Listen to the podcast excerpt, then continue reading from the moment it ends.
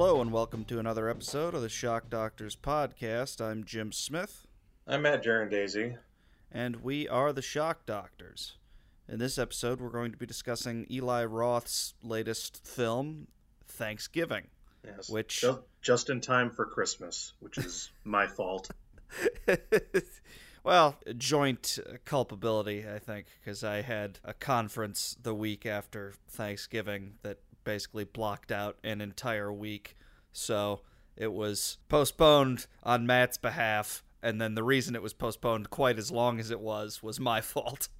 Well, yeah, I mean, I it's not in my estimation a modern, you know, a new Thanksgiving horror classic. Not that there are really any of those that I could name yeah, I, off none of them are jumping to mind. off the top of my head. Uh, so, and and in any case, it's still in theaters, so it's still seasonal enough, I guess. And like I said, not enough of an instant classic to warrant reverence No, or but timeliness. but on the flip side, it's also not as contemptible as a lot of Mr. Roth's films, at least no, I mean, our yeah, estimation. I, I truly did loathe Green Inferno. It's it's so awful.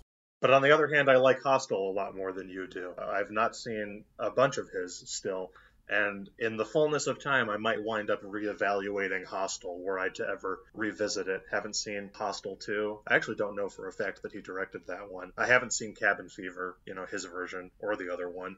It's I'm sure there still are others. it's still weird to me that there's a remake of that. Like it's it's just it seemed number one like that movie was not enough of a cultural horror landmark Yeah. to I think warrant like oh we need to remake this and two they remade it after like I think just under 15 years like that's not a long time to wait either Right. I'm struggling to even think of okay so I'm looking he did in fact direct Hostel Part 2 Did he, speaking of unnecessary remakes, did he do Death Wish? yes I've not seen that, and I'm in I- no hurry to.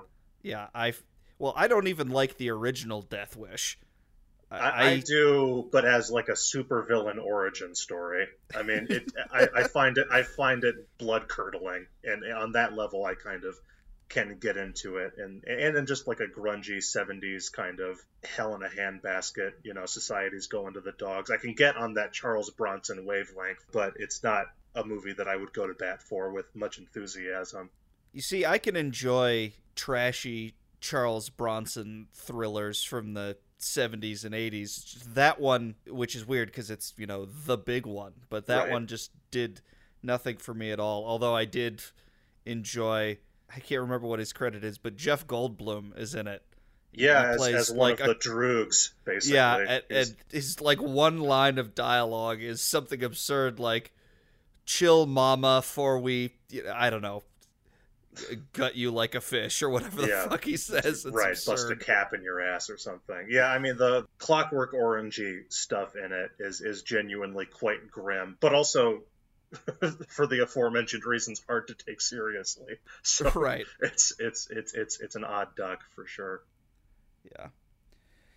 But I'm just looking over his filmography since Green Inferno. He did that odd thriller Knock Knock with Keanu Reeves and a pre-breakout Ana de Armas, but that got like some weird enthusiasm from some people, but it's also got a 4.9 on IMDb, so you know.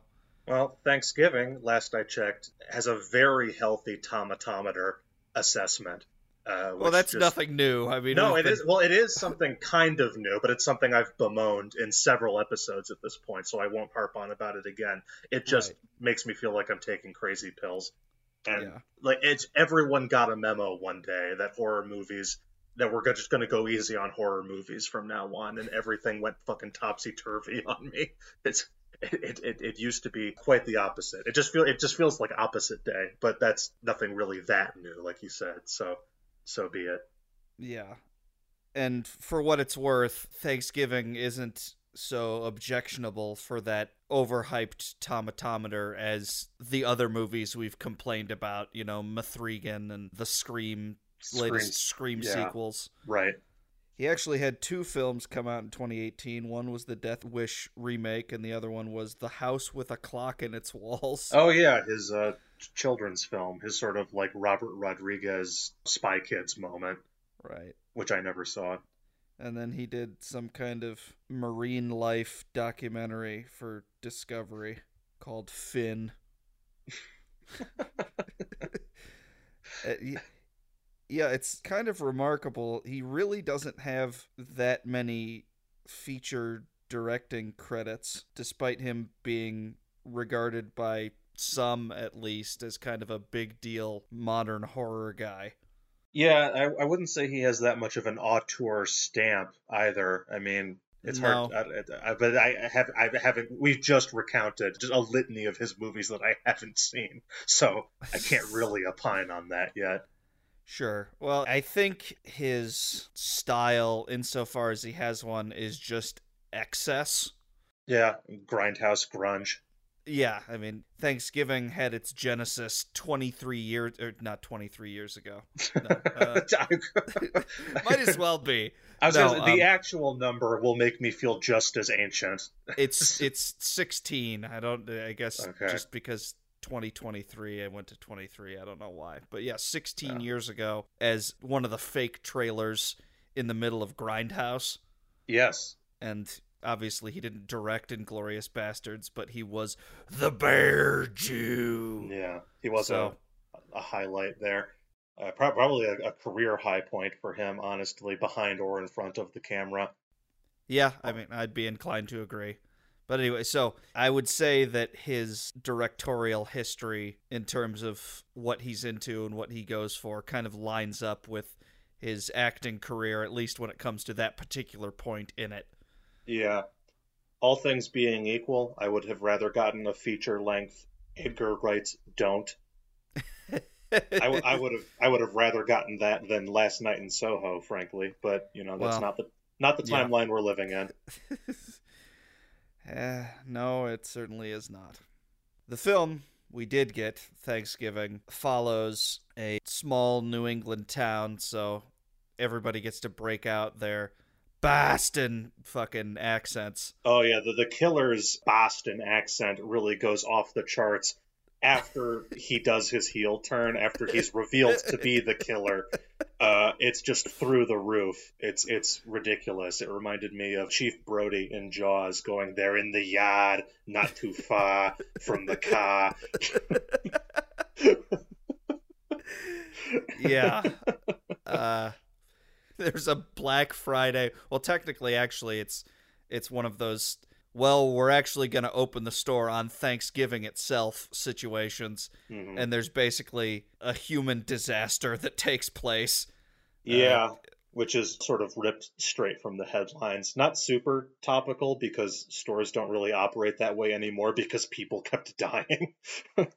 but the there was the guy at Best Buy or whatever it was who got trampled to death several Thanksgivings ago. That was sort of the turning point.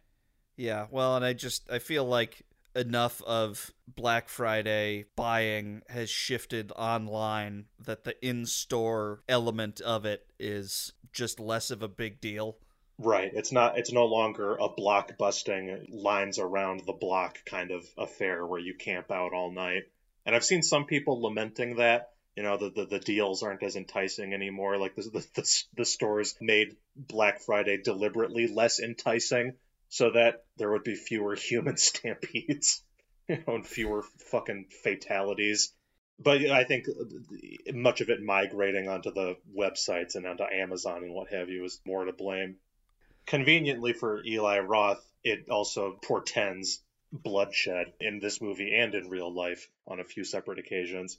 Right. It's uh, it's like Black Christmas, you know, exactly. Black Sunday. Yeah. So anyway, I mean, I feel like when we were small children, Black Friday wasn't even a thing. I feel like it had maybe a 15 to 20 year lifespan. hmm But anyway, that's obviously tangential. So there's this big Thanksgiving night crush event, fucking human catastrophe that takes place at this big box store.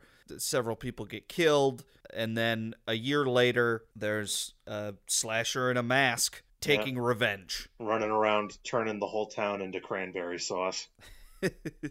so we open with that fateful Thanksgiving night.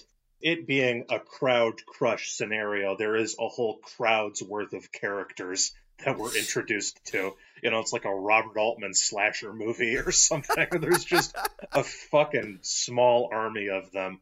And I was okay with that in the prologue here because it is a crowd fiasco. That problem doesn't really go away though, and it's really just to populate the movie with bodies so that people can drop like flies and you don't really miss them. But even after the title drop, which happens after the dust has kind of begun to settle at the RightMart, as it's called in the movie, there's still just way too many fucking people. So I'm not going to remember any of their names or even most of their names, but I'll pick out a few key players from the crowd if I can.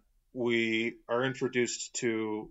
So, first of all, it looks like Dawn of the Dead in this fucking parking lot. You know, there's just masses of people, zombie like, kind of itching to get inside and get their waffle irons. Waffle irons specifically get a weird amount of attention during this whole sequence. They're they're name dropped repeatedly as like the hot ticket item that everybody wants. Sometimes it's kind of said disparagingly, but then you also see people making off with boxes of them during the actual riot. Well, it appears that that is one of the specific come-ons that you know the first hundred people through the door or something get a free waffle iron. Yeah, and so, I think I'm sure that's just supposed to underscore the inanity of the whole thing, but that's right. that's not enough blood in the water to explain this feeding frenzy. if it were like flat screen TVs, I could maybe understand. Or, or, you know, I don't know. Even that's not that exciting anymore. It might have been when Black Friday was more of an event some years back. Anyway, the parking lot is already a horror show even before the shit hits the fan. And despite that, we get a car full of teenagers who happen to be coasting by, and one of them's like, "Yo, bro, pit stop! I need a new cell phone." And it's like, I think he needs a cell phone charger, but your point is well taken. Okay, and uh, that that's even less compelling. but at least more sensical. It's not yeah. like this particular moment. I need to get the new iPhone right now. Well, yeah, I mean, anyway, so they sneak in through an employee entrance and start picking over the goods and just generally messing around, being hoodlums before the people on the outside have the chance to get in. They're in fact barricaded a good ways off. They're cordoned several yards from the door. And right away I didn't love that because often and I, I this is my own fault for being a little bit of a freak about crowd disasters. Uh, I, they're always misreported as stampedes when in fact what is actually happening is that crowd congestion has gotten so extreme that people can barely even wiggle from side to side. They're not walking, much less stampeding anywhere. And then the stampede, quote unquote, happens when pressure is relieved. You know, in the case of the guy being trampled on Black Friday at the Best Buy or whatever it was, that the, the doors fell in because the force of the crowd you know the, the force that was being exerted you know. It's more or less exactly the way it plays out in this movie and and it, it does eventually progress to that point in this movie. After the crowd sees the people inside of the store someone seizes a megaphone and it's like doors open everybody! And then they go for the doors but the doors are not in fact open and so then you get the splintering glass and the doors buckling under the pressure. And then the stampede happens because when the doors finally cave in, those bodies need somewhere to go. You know, these crowd disasters operate like liquid. If a cup springs a leak, the water comes pouring out. That's you, you have to anyway if you or I had been in that crowd, we also would have stepped on that guy. We would have had no choice. That's kind of the horror of it. And that gets a little bit lost here because Eli Roth is just kind of a schlockmeister, you know. So, like, naturally, someone coming through the doorway slices his jugular on a broken shard of glass in what's left of the door frame. And then continues to hobble in the direction of the waffle irons. Yeah, right, with arterial spray, you know, squirting through his fingers and then a lady gets scalped by a shopping cart wheel and uh, a whole bunch of bedlam incidentally, just to sketch out the characters such as they are, because this lady getting scalped is a relatively important plot point. Yeah, later on. We actually elided this prior to this crowd disaster scene or sequence or whatever you want to call it. There's kind of a tale of two cities esque. Like, this is the working man's household on Thanksgiving, and this is the rich guy's household on Thanksgiving. The rich guy in question is the guy who owns the store. The working man in question is a manager at the store. I don't know if he's the manager, like the GM, or if he's just a manager, but either way, he's being dragged into work on Thanksgiving when he originally didn't think he was going to. And he's also friends with the sheriff, played by Patrick Dempsey. Mhm. That is probably how we'll refer to him because I have no idea what his name is. The Sheriff character. Dempsey, that's correct. Yeah, yes, That's Sheriff exactly- Dempsey. um, and it's the manager's wife. First, her her skull gets pushed in, and then she gets partially scalped Mhm. uh, by fucking shopping carts. Right, because a, a strand of blood clotted hair gets wound around one of the wheels, and there's two people butting heads or carts, uh, more to the point. You know, rah, rah, rah, waffle irons, you know, are, and they're just kind of descending into this feral sort of feeding frenzy. And yeah, they, they, they make off with half of her head without even noticing it because I don't normally I'm I'm more down for this kind of misanthropy, this like are we not all beasts? You know that but it's just it's it's pitched at kind of like I don't know, it's a little too tongue in cheek for me. And I have a particular weird affinity for crowd disasters and I'm a little bit prickly when they're portrayed in a way that well, Uh, more on that after the break. I can go on that diatribe later. So, dust settles. We cut to one year later. Now, this is a kind of slasher movie that you don't see that often anymore, but which were sort of a big thing in the 80s, where it's specifically the killer getting revenge. It's all anniversaries. Anniversary, exactly. This is the one year anniversary of the bad thing. Prom night is like that. Terror train. I mean, in a different way, even fucking Halloween is like that. Yeah. You know, it's it's it's 15 years instead of one in the first film anyway, but it's still an anniversary deal. hmm So that feels classic. I'm here for that. What what I'm not what I'm not so much here for is this strange conceit that this small town has and that this movie has by extension that or you know vice versa perhaps that Thanksgiving is like a big mask wearing occasion. We were, we we're shown this diner lady behind the counter is like, you know, happy Thanksgiving, everybody. Here, the- you know, oh, the kids are gonna love this, and she's passing out. Don't Uh, don't forget to take your John Carver mask. yeah, this like spooky, the stone-faced pilgrim. Well, It looks- yeah, it's just it's just like an alt-skinned Guy Fawkes mask, basically. Right, It's got like a little more detail than the anonymous style Guy Fawkes mask. And it's when the killer shows up in his full slasher regalia. Thankfully, he's got like a hat and a cloak to complement it, because otherwise he would look like nothing so much as a murderous Burger King. You know, it looks like the Burger King face. Yeah, With the Yeah. with the hat on, he sort of looks like a cross between the Burger King and Hugh Jackman's Van Helsing. uh, yeah, that's perfect.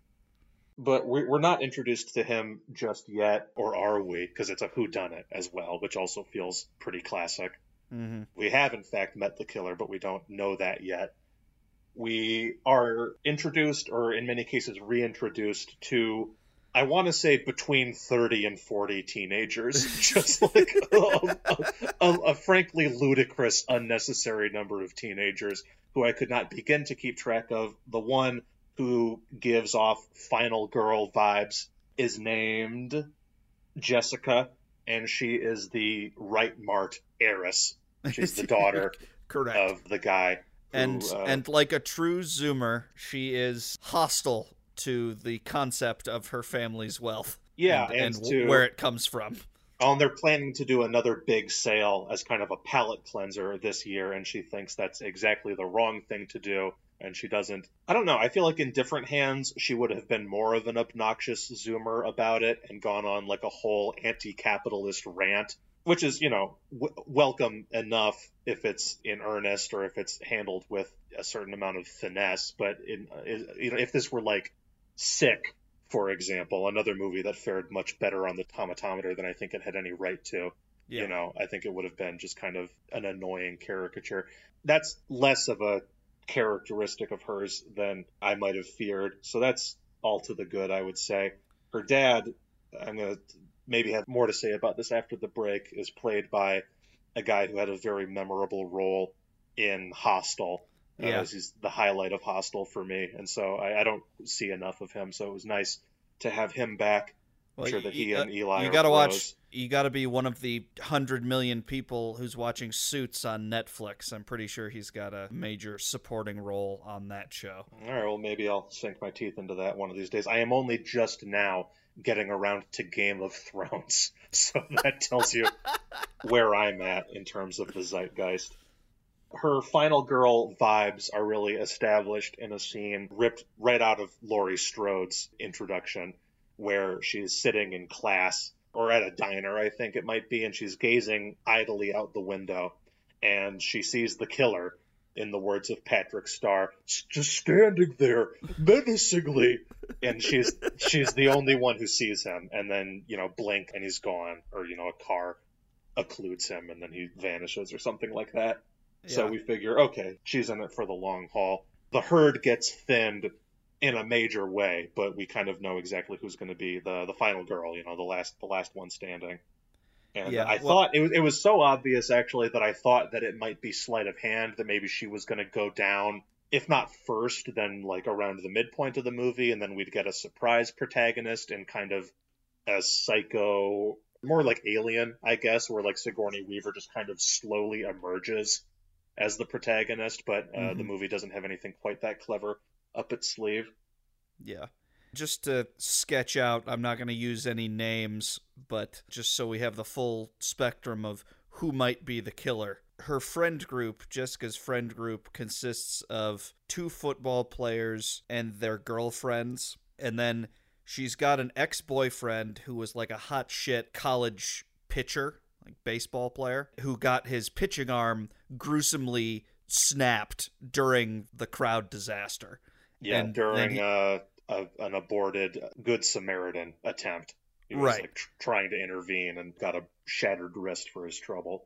Yeah, and then he apparently disappeared for an entire year and just sort of resurfaces now. So he's got the bright neon sign above his head saying, like, this is probably the guy. Yeah, right. And time will tell, of course, whether that's misdirection or whether he really is the guy. Well, I ruled him out almost immediately, partly because he is painted in neon, as you said. It's slightly too obvious. And secondly, his grievance being a shattered wrist I mean, it just means that he's useless as a football player. It's not like it's still in a cast or anything. But nonetheless, the way the killer wields that axe, it just seems like he's a little too proficient with his with his bad arm. Well, for, I don't know. For, for that to be one year of really aggressive rehab work, who knows? Could be. And of course, slasher movies lampshade shit like that all the time. So he's really not out of the running. This was just me keeping my own mind occupied. You know? Right. So he's Jessica's ex, and then she has a current boyfriend who some of the friend group doesn't particularly like. And obviously, the ex boyfriend, when he shows up, the two of them have a lot of antipathy because, you know, rah rah testosterone. Yes. So that's kind of the whole social circle. So the first victim to bite the dust is the waitress, the woman working at the diner who was handing out the masks earlier and she is let's see she's chased into the freezer I, think this is what happened correct me if i'm wrong i think her face gets pressed against the inside of the freezer door which is apparently skin flayingly cold like she has to she has to rip her cheek off in order to get away uh, how they set this up is that the killer starts dunking her in a sink full of water. Oh, that's right. So that... it's because it's because her face is wet It still might be a little bit of an exaggeration, but it's definitely a lot more plausible than if she just had this perfectly dry face. Okay, well, I can live with that. But then what then happens is she she's chased into the parking lot and she's trying to clamber over a dumpster in order to get to safety and the killer rams the dumpster with his car and the lid falls and bisects her like slices her clean in half yeah those lids are not that heavy yeah right sharp. well it's just between that and well because look so right the freezer door is a little bit of an eyebrow raiser and then when that happens it's like is she even human it's like or is she just like a golem made of loose ground beef like that's just what, what she's outrageously fragile on the basis of those two gore moments. It's just silly. And the movie, I don't, it doesn't really maintain that level of silliness in any of its. The other kills are comparatively kind of pedestrian, or right. you know, people take the amount of abuse that you would expect. It's. yeah, uh, the sequence does allow for a moment that I was kind of tickled by when she has gotten herself into a hidey hole in between getting her cheek ripped off and going out to her car. She's trying to unlock her phone so she can call the police, presumably. And she keeps like pushing blood around on the screen and it doesn't work. And then she tries to do the facial recognition unlock. And then her phone doesn't recognize her face because it's got a chunk missing. Right, right. I thought that was pretty funny. Mm-hmm. Yeah, I, I liked the the blood smearing around on the screen because it's annoying enough trying to operate your phone like right after you've stepped out of the shower or mm-hmm. something like that. So that taken to the nth degree when it's actually urgent is is is kind of it preys on a pet peeve of mine. I got a, a kick out of that too. Yeah. So the killer sort of announces his intentions to the world at large by tagging our small army of teen protagonists in a series of cryptic social media posts, basically indicating you're next. Mm-hmm. And we get a slew of slashings. I don't think any of them individually are really worth delving into, but feel free to pump the brakes if you disagree. There's a guy who's killed in his own home. There's a lady who's killed jumping on a trampoline, which is pretty gnarly because of course she like steps and then falls on the blade several yeah, well, times. Yeah, well the blade keeps going into the trampoline and then getting pulled out and there's this sort of rhythm where she keeps landing on it and then it goes away, it shows up somewhere else and yeah, that's uh-huh. pretty that's pretty gnarly. I it was mildly amusing.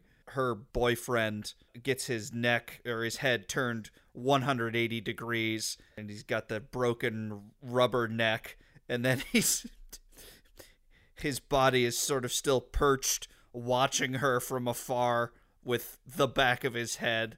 Right. Which was not bad. The guy who gets killed in his home gets the old garrote beheading thing, mm-hmm. which is strains credulity a little bit, but again, it's Eli Roth. He's doing his maximalist thing because the killer is not, it's important to note, a Michael Myers type Hulk you know, behemoth. It's a relatively like average size, average build, kind of like 5'10, 170 looking kind of guy. Mm-hmm. And you wouldn't think that that sort of guy would have the strength to just use a garrote to cut off the head of a guy who's got like six inches and probably a hundred or more pounds on him. Yeah, or to, indeed to make someone's head owl all the way around on their shoulders, you know. right. There's as if we didn't already know Jessica was going to be the final girl. She and the killer have a long cat and mouse scene in the halls of her high school, which she survives. Her high school, which apparently has a whole cosmetology wing. She gets into this classroom that's just full of makeup supplies and wigs on mannequin heads and uh, this is all just so that she can hide amongst the mannequin heads and freeze and it's a little bit of um, raptors in the kitchen and Jurassic Park kind of suspense. And she knocks something over and gets the killer's attention and then manages to make a clean getaway. I feel like there's a particular Giallo movie where a very similar set piece takes place where like a victim or potential victim, some woman has to hide amongst a series of mannequin heads. That's very possible. I don't remember that happening in Blood and Black Lace, but it is set at like a like a modeling academy, so it's possible it was that one, or possible it was almost any Giallo movie ever made. It feels like a very Giallo moment. Yeah, I mean, I could be, just be doing a Mandela thing because it feels like that. It feels like something that easily could have happened in a Giallo right. film. I uh, the movie started losing momentum for me at this point in a pretty major way, but it wasn't. You know, it was like the air coming out of a tire. It wasn't a blowout. It was like a slow leak. You almost yeah. don't even notice it's happening until it's too late. And after a certain point, I was just like, oh, I don't, I just don't. I was expecting to care more as some of the peripheral characters started getting rubbed out because there's less to pay attention to and you can maybe begin to get invested in the people who are living to fight another day. Uh, but that was not the case for me so much. There is one kind of uh, entertaining character. He's basically he's Easy Andy from Taxi Driver. He's like the the, the gun merchant, uh, and he also he also local sells, dirtbag. Right. He sells booze and occasionally guns to the local youths, and he's throwing sort of a shitbag party out in the sticks. And they go to his place to arm themselves and he has like a very easy Andy, you know, you want some of this? Oh, this is good. This is a 50, you know, whatever caliber, blah, blah, blah. I was kind of hoping that the movie would linger there a little longer. And that I, I even, as I didn't have a sense of what the runtime was, I even thought there was a chance that that was where they would wind up having to make their last stand and it mm-hmm. would turn into like kind of a survive the night thing. But the scene ends, and then we're back in the town proper, and it's back to business basically. There's a standoff where a girl gets thrown into a table saw. I just watched this movie yesterday. I don't remember anything else about that set piece. Other than that, the killer is waving his cell phone around, and I think he's showing them a lot of this movie just devolves into like live streaming. The killer is big on on, on live streaming his crimes.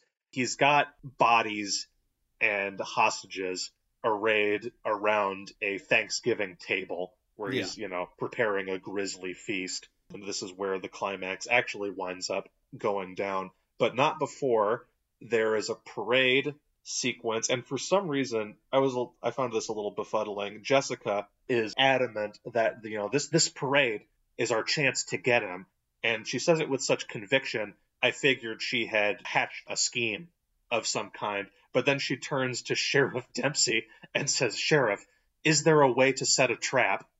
it's like what I why why where is this confidence coming from? And then Sheriff Dempsey proposes a plan which I don't remember because it doesn't come to fruition. No. The killer gets the drop on them and this was kind of clever. You, like the characters, are vigilant and you're scanning the crowd for people in pilgrim masks, and instead, the killer shows up dressed like a killer clown. He looks like one of the other bank robbers in the opening scene of The Dark Knight.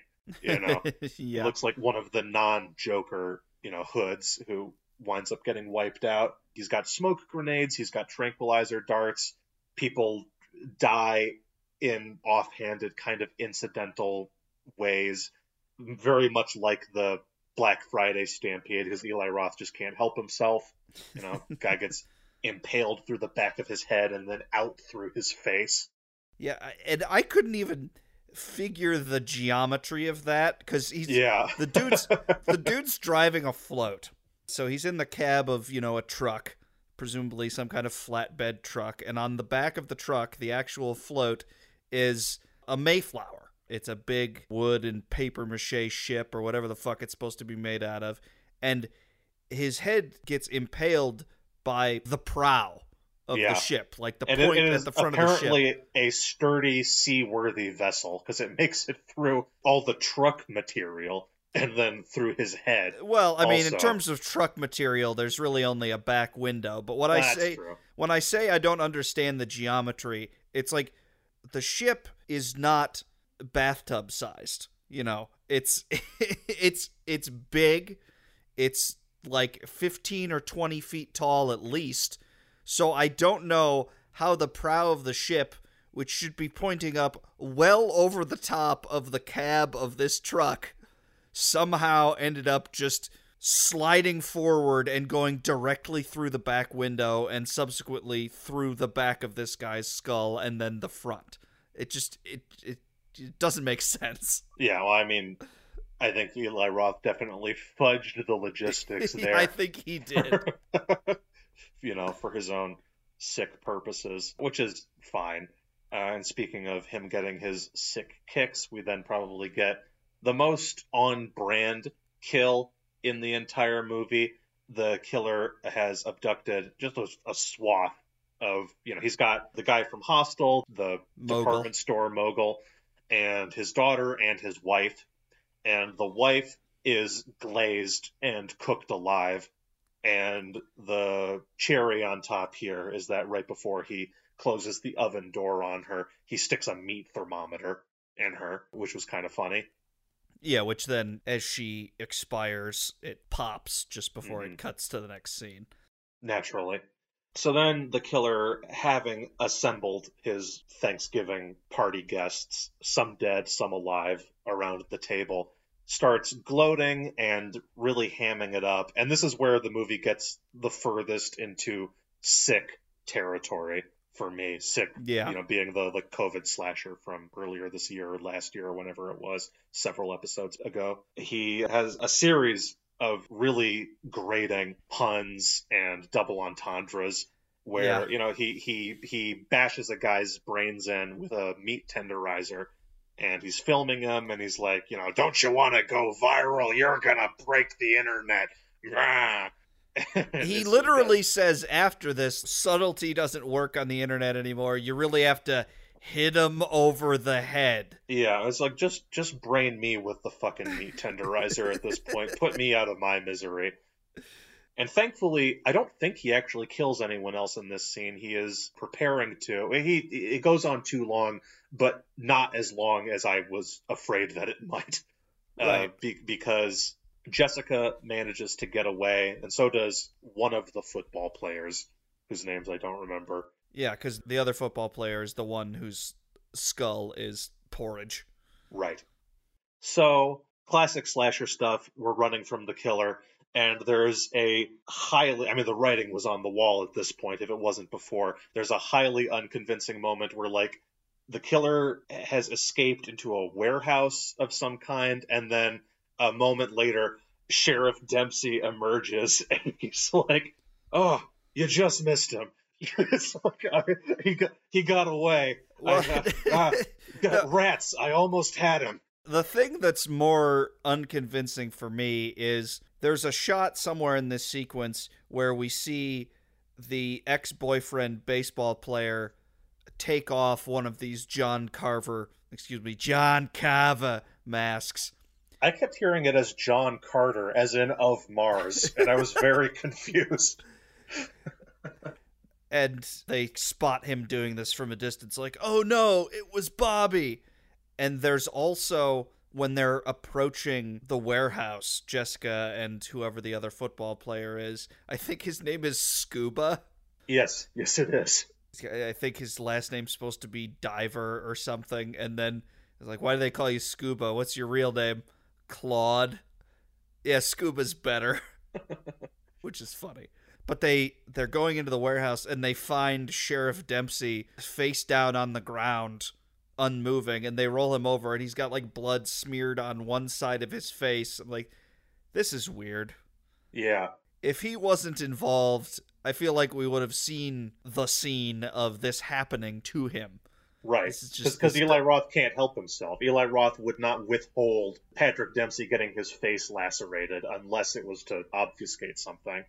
But anyway, Patrick Dempsey runs into them and says, like, hey, I've, I gotta go. I just missed him. I'm gonna go after him. We hear some gunshots. Ah, I think I might have hit him, but he got away, blah, blah, blah. Somewhere in this sequence, Jessica also gets chased through the woods. So then we get this scene where Sheriff Dempsey is kind of debriefing her and she has her hello Zep moment. Yes. Where she sees like mud on his shoes. And she was running through the forest away from the killer and so she's like oh the forest is the only place with mud.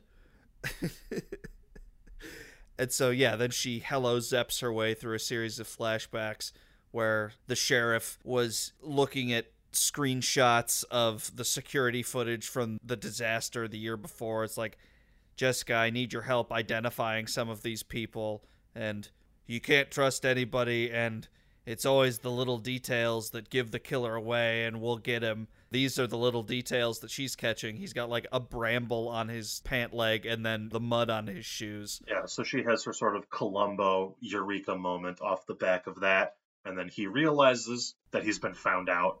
Then we get our climax, and he's chasing her around and going back into full on ham. And this is when his accent skyrockets into absurdity. You know, there will be no leftovers.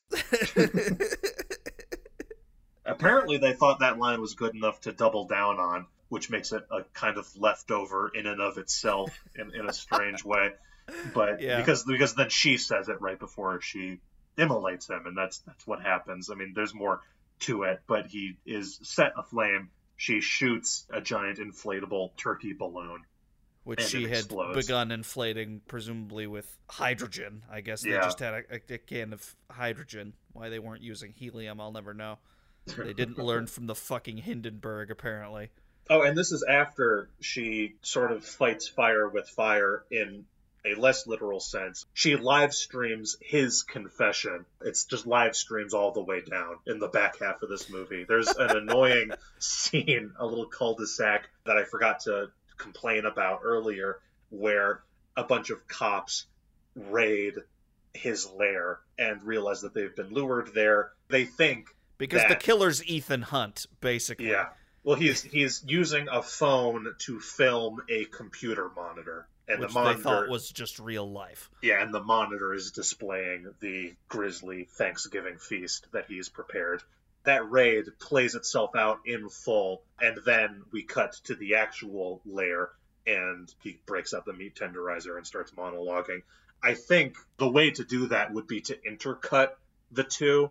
It's so self-evident to me that you you could have taken two bad sequences and maybe made something out of them if we're tricked into believing that the fuzz is just about to break the door down and stop this carnage and then they realize that they've been hoodwinked. Instead, we get the raid in its entirety, and then we get the Thanksgiving dinner in its entirety, and it it just seems like just one dud after another for me. Well, yeah, and they didn't need both of those sequences in full to like pad out the movie because the movie, while not extremely long, is still like an hour forty five which is yeah. longer than a horror movie strictly needs to be. I mean, they could have lopped off 10 minutes and it still would have been not weirdly short. And yeah, one of the ways they could have done that is by condensing those two sequences into one, like you say. So, movie's basically over. There is an epilogue where Jessica is still nightmaring about Patrick Dempsey, now wreathed in flame like Ghost Rider. and it's and uh, I don't. It's it's just a very you know kind of a wet fart of an ending, and then the credits roll. The credits actually, the last shot of the movie is of her awake, having just awoken from this nightmare, looking at the door of her bedroom and bracing herself like something is going to come through it, and then the credits burst through the door. it's a bit weird. More after the break. I used to love this town. Until what happened that night. Tomorrow's Thanksgiving, and I'm tired of pretending like everything is normal and it's not. I want things to go back to normal too. Show some enthusiasm. Thanksgiving is an institution here. Hello, listeners. It's Jim, here as always during the break to tell you some stuff you probably already know. Please follow us on Twitter at Shock Doctors Pod, on Facebook at facebook.com slash ShockDoctorsPod, or check us out on Apple Podcasts. The podcast is also available on Spotify, Stitcher, and TuneIn. If you've got an idea for a movie you'd like us to check out, Feel free to send us a DM on social media or email us at shockdoctorspod at gmail.com. And now, back to the show. The longer this goes, the more twisted it gets. The weapon he's using is straight off a Thanksgiving table. I don't want to spend my life looking over my shoulder. We need to stop him.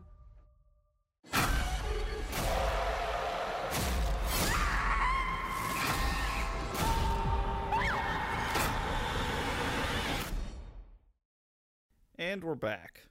One thing that we didn't mention specifically since we initially elided the opening scene or two, I think it's the opening shot, quite literally, is a Halloween style heavy breathing POV shot of someone walking up to a front porch, which I don't know, I kind of like, and I also kind of feel whatever about. Because on the one hand, it shows that Eli Roth knows where his bread is buttered and knows that, like, yeah, these are the kind of movies he's harkening back to with this slasher anniversary trope.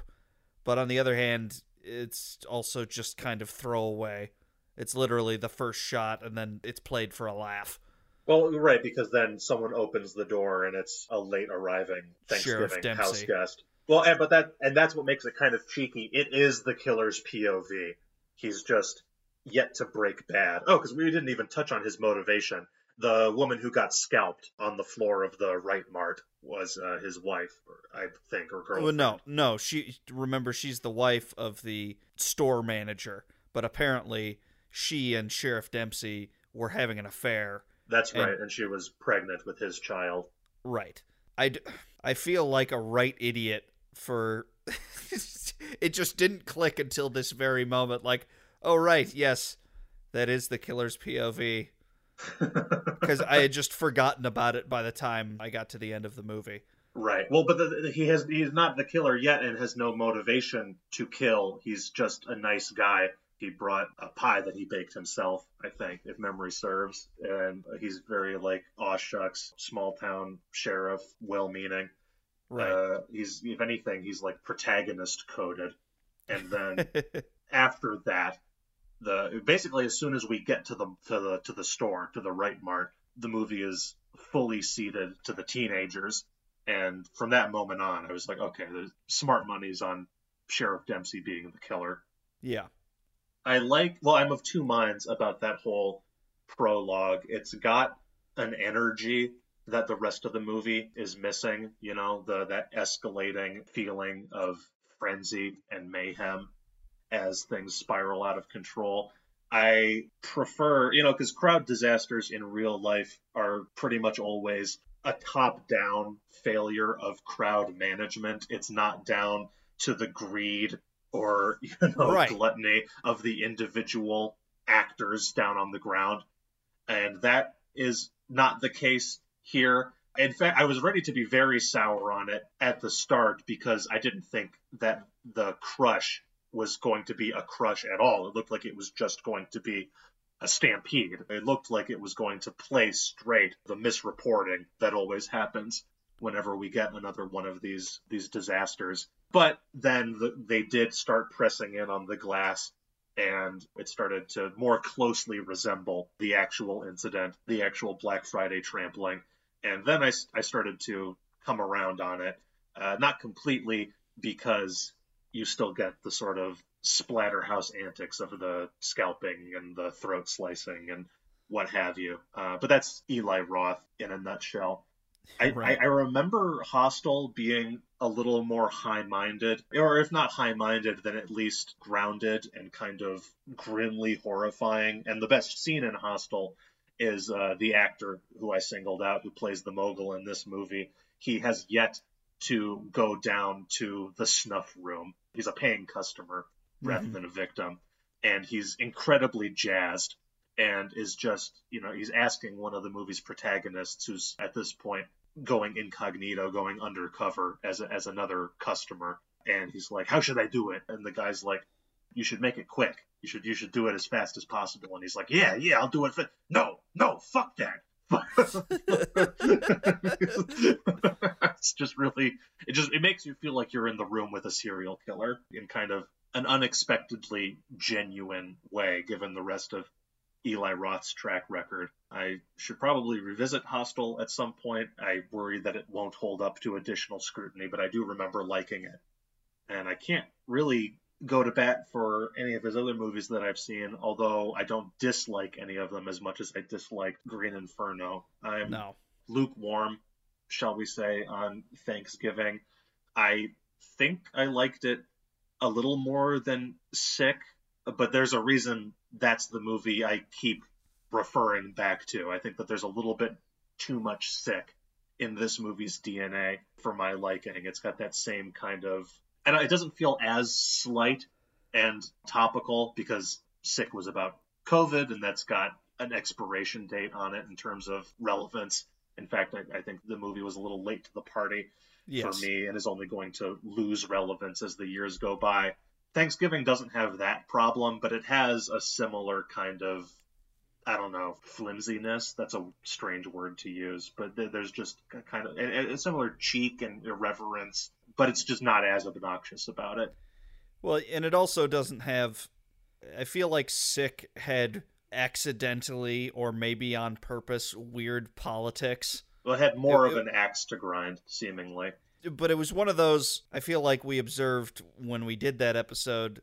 It was one of those situations, kind of like The Hunt, where the whole premise seems tailor made to be like, oh, you know, fucking MAGA people, what a bunch of chuds. But then it turns out like actually the crazy ones are all the lefties. Right. I mean the the murderers in Sick end up being these like hyper COVID aware granola eating hybrid driving wusses essentially. Yeah, And- I mean, I, I found the hunt extremely annoying, but the hunt at least, I mean, I remember it being very muddled, but I, I think it might. I, sick to me seems like it just doesn't even have the strength of its convictions. You know, it seems like they appointed CNN killers rather than Fox News killers just because that would be it would be more subversive that way, more surprising, supposedly.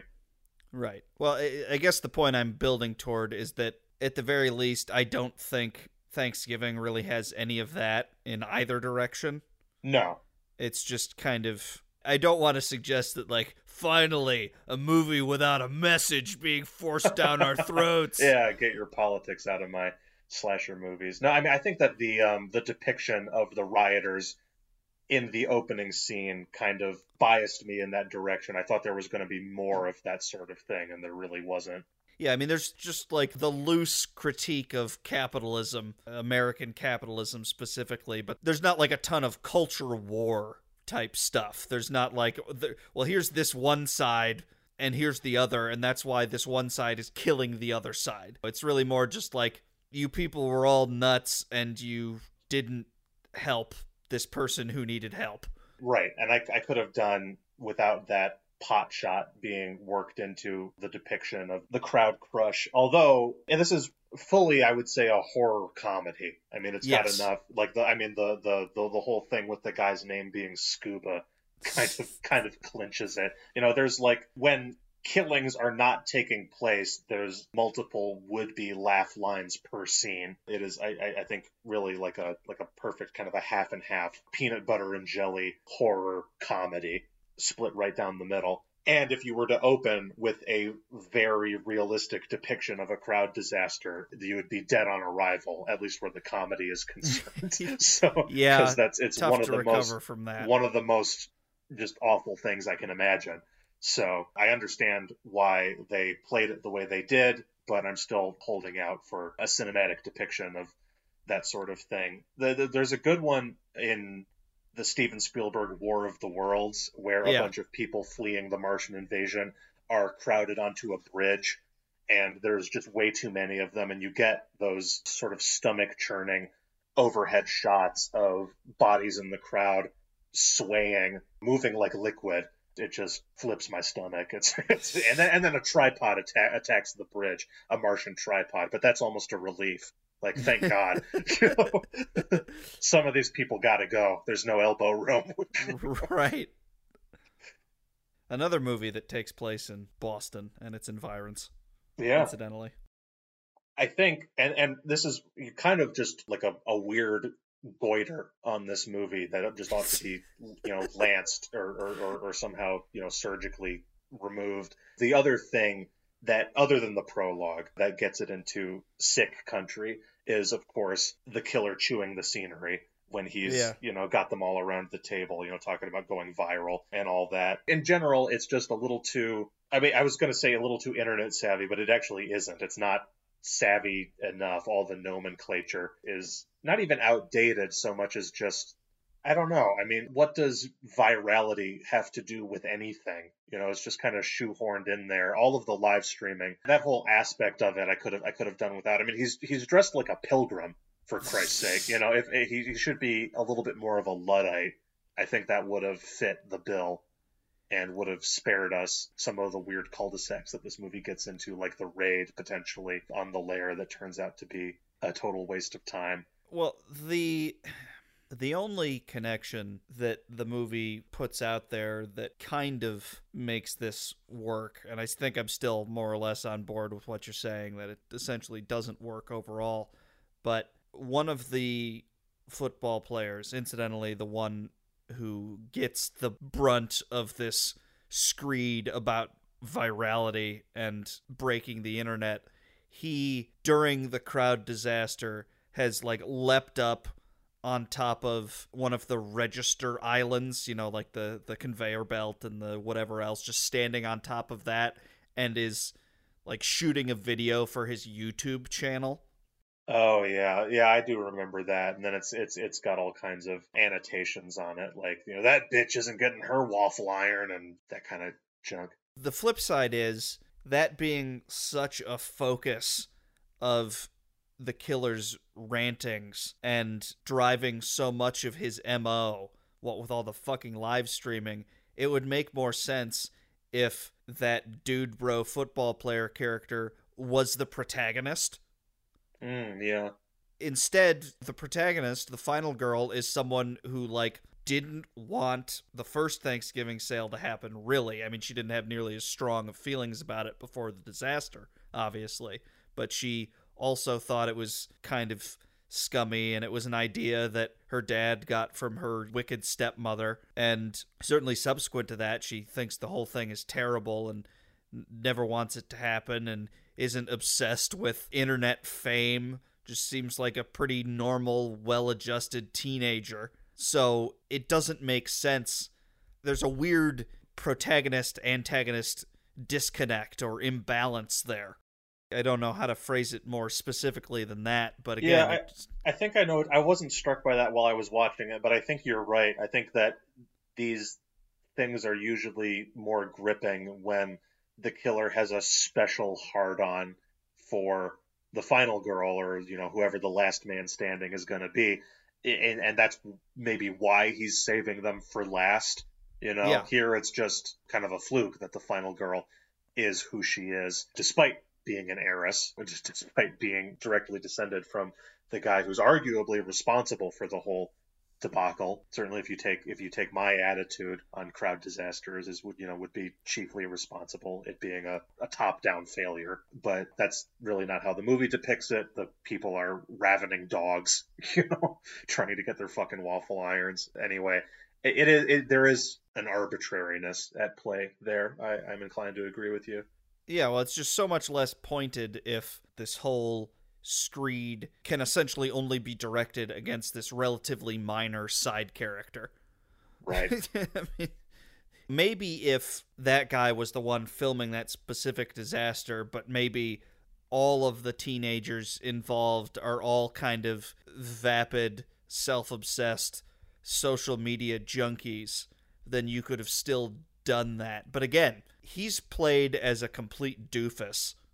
there's there's a scene where I think it's after the cheerleader and her boyfriend get murdered where the big rivalry football game is canceled and he runs off and he says something like I'm still gonna go play and Scuba says to him like you can't play football by yourself dumbass he's like Watch watch, me.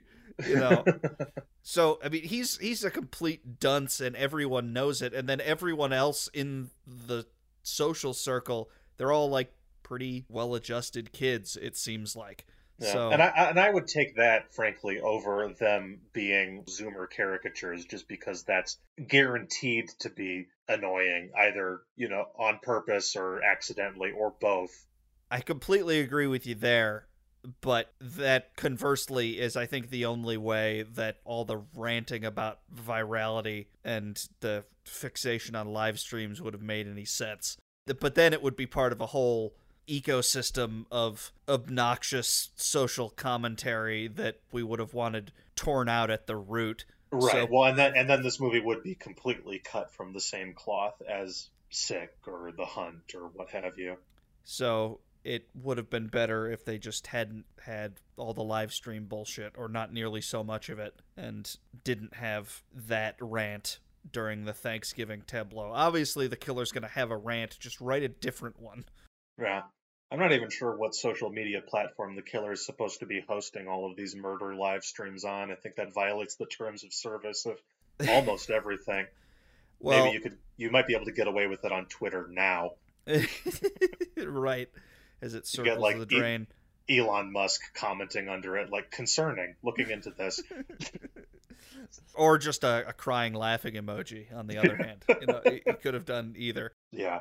I'm pretty sure like where all the pictures keep going up that the kids keep getting tagged in so like oh this happened and now this person's missing and so forth those are all supposed to be on Instagram but Uh-huh. in terms of the the live streams themselves I don't know whether they're Instagram live or or what they're supposed to be I don't think they ever say probably because they didn't want to pay licensing fees Yeah, they don't really they don't really linger on the UI that I remember.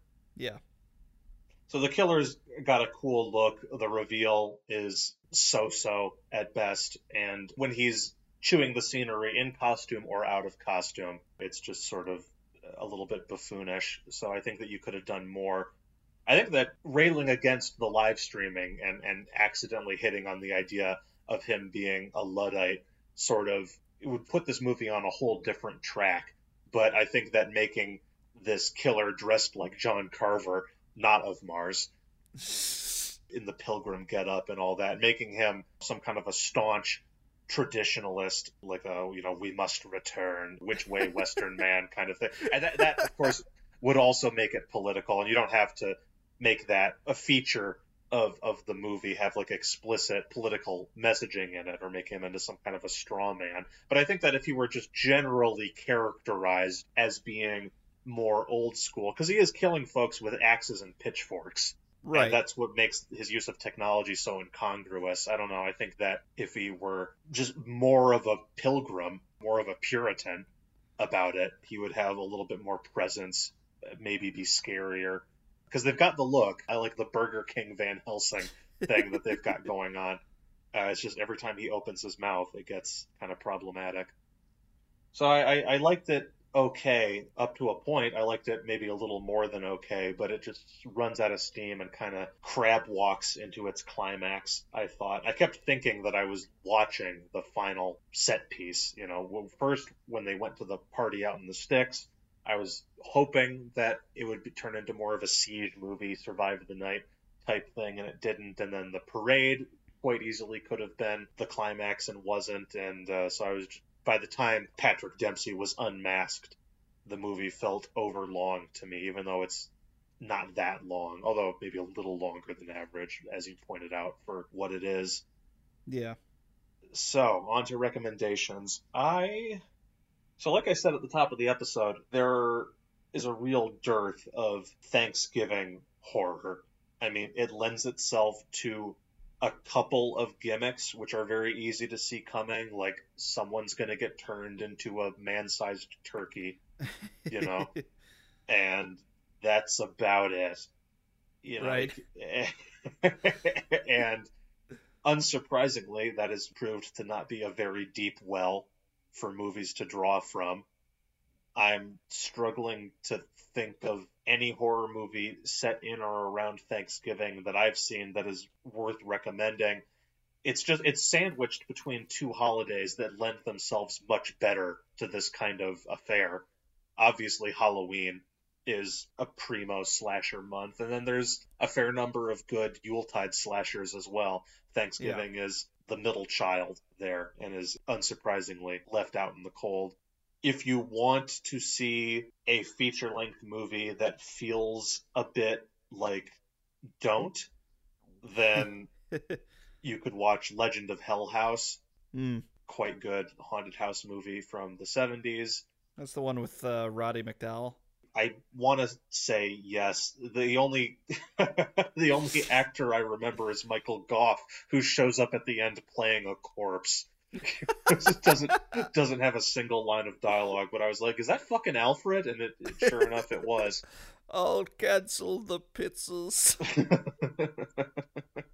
so, it, incredibly, that's my recommendation today because Thanksgiving is just such a non-starter. That feels like a blind spot for me, but I don't know. By this time next year, by November of next year, I will try to find a good Thanksgiving horror movie if one exists. I will not rest until I've found at least one. Well, I did a little digging, and you know, pickings are slim. Somebody on the internet cited Krisha, which we or Krisha, I forget how it's pronounced. Oh yeah, the, there is a, a harrowing sequence in that movie where she drops the turkey Mm-hmm. Uh, I remember the like tur- the, the the gravy and just the, the the turkey juices like spilling on the linoleum, and you you know she's out of frame, but you just know that she's gonna lose control of that pan and spoil everything. That movie is, is, is kind of like a Cassavetes sort of character study of a fraught Thanksgiving get together with a lot of acrimonious family infighting. Uh, yeah, and it's characterized as a horror movie, and that's a little bit of a stretch, I think. I agree, but it is it, it's not. I, I kind of get where people are coming from, and if even one person died, I would be like, yeah, that's a horror movie because just atmospherically, it, it feels it's one of those anxiety attack movies, like the kind of movie that the the Safdie brothers tend to make, right? Things of that nature. Given that Matt at the top of the episode made a crack that we're getting this out just in time for Christmas. I'm just gonna take the out and recommend some Christmas horror films. All right, ho ho ho. I mean, why the hell not, right? Obviously, the original Black Christmas is a big time landmark slasher. It predates virtually all of the like big name franchise ones. Mm-hmm. It's from 74, so it's pre Halloween and pre Friday the 13th and definitely pre Nightmare. Yeah, well, it's it's that and uh, Texas Chainsaw, which came out the same year, I think, are the most important progenitors. Uh, yeah. You know, and then Halloween came along and codified it. Yeah, for sure. It's been followed by two remakes, the first of which I haven't seen, but I don't think is regarded as anything special, and then the latter of which we've done for the podcast and was bad. Yeah. Actively bad. I mean, that was a case where I almost turned into like a get your politics out of my movies, you know, chud, just because it was kind of a well intentioned kind of feminist fever dream uh, of a thing right. that was politically in line with, with, with my convictions, but was just kind of woeful. Yeah. Krampus from a few years ago wasn't bad. Kind of a another holiday horror comedy thing. Yeah, I've never seen that. I think this is the year that I fix that oversight. Lest we forget, Gremlins is a Christmas movie. Mm-hmm. So obviously, if you haven't watched Gremlins, fucking watch Gremlins. And uh, yeah, I mean, I think that covers it. There's plenty of other holiday horror films, yeah. like Christmas horror films, slashers, but I don't need to recommend every one. So. No. Well, we've got a couple more episodes to crank out before the end of the year, so we might not even, you know, it will remain topical. Right. Well, Sheriff Dempsey has been incinerated, although they didn't find his body, apparently. Hmm. Uh, the nightmare at the end is so silly because it's like he's still on fire. So just the, the idea, we know as soon as we see him that she's dreaming and therefore not in harm's way because he has not just been on fire for several months. You know, he has no. been continuously burning. Although that would be hilarious. You know? It'd be It'd be pretty good. It's like uh, fucking Shaggy in Five Nights. You know, I always come back. where it's just casually revealed to be immortal right at the very end. Why am I still on fucking fire? Put me out, you douchebags. Until next time, I'm Jim Smith, I'm Matt Jaron Daisy. and we are the Shock Doctors. We'll see you later. As always, we have some acknowledgments. Our music was composed by Will Connor. Audio for the bumpers was taken from Thanksgiving Official Trailer HD, uploaded by Sony Pictures Entertainment. All rights reserved. Our next episode will be up on Sunday, December 24th, and we will be discussing William Brent Bell's latest schlockfest, Lord of Misrule. See you then.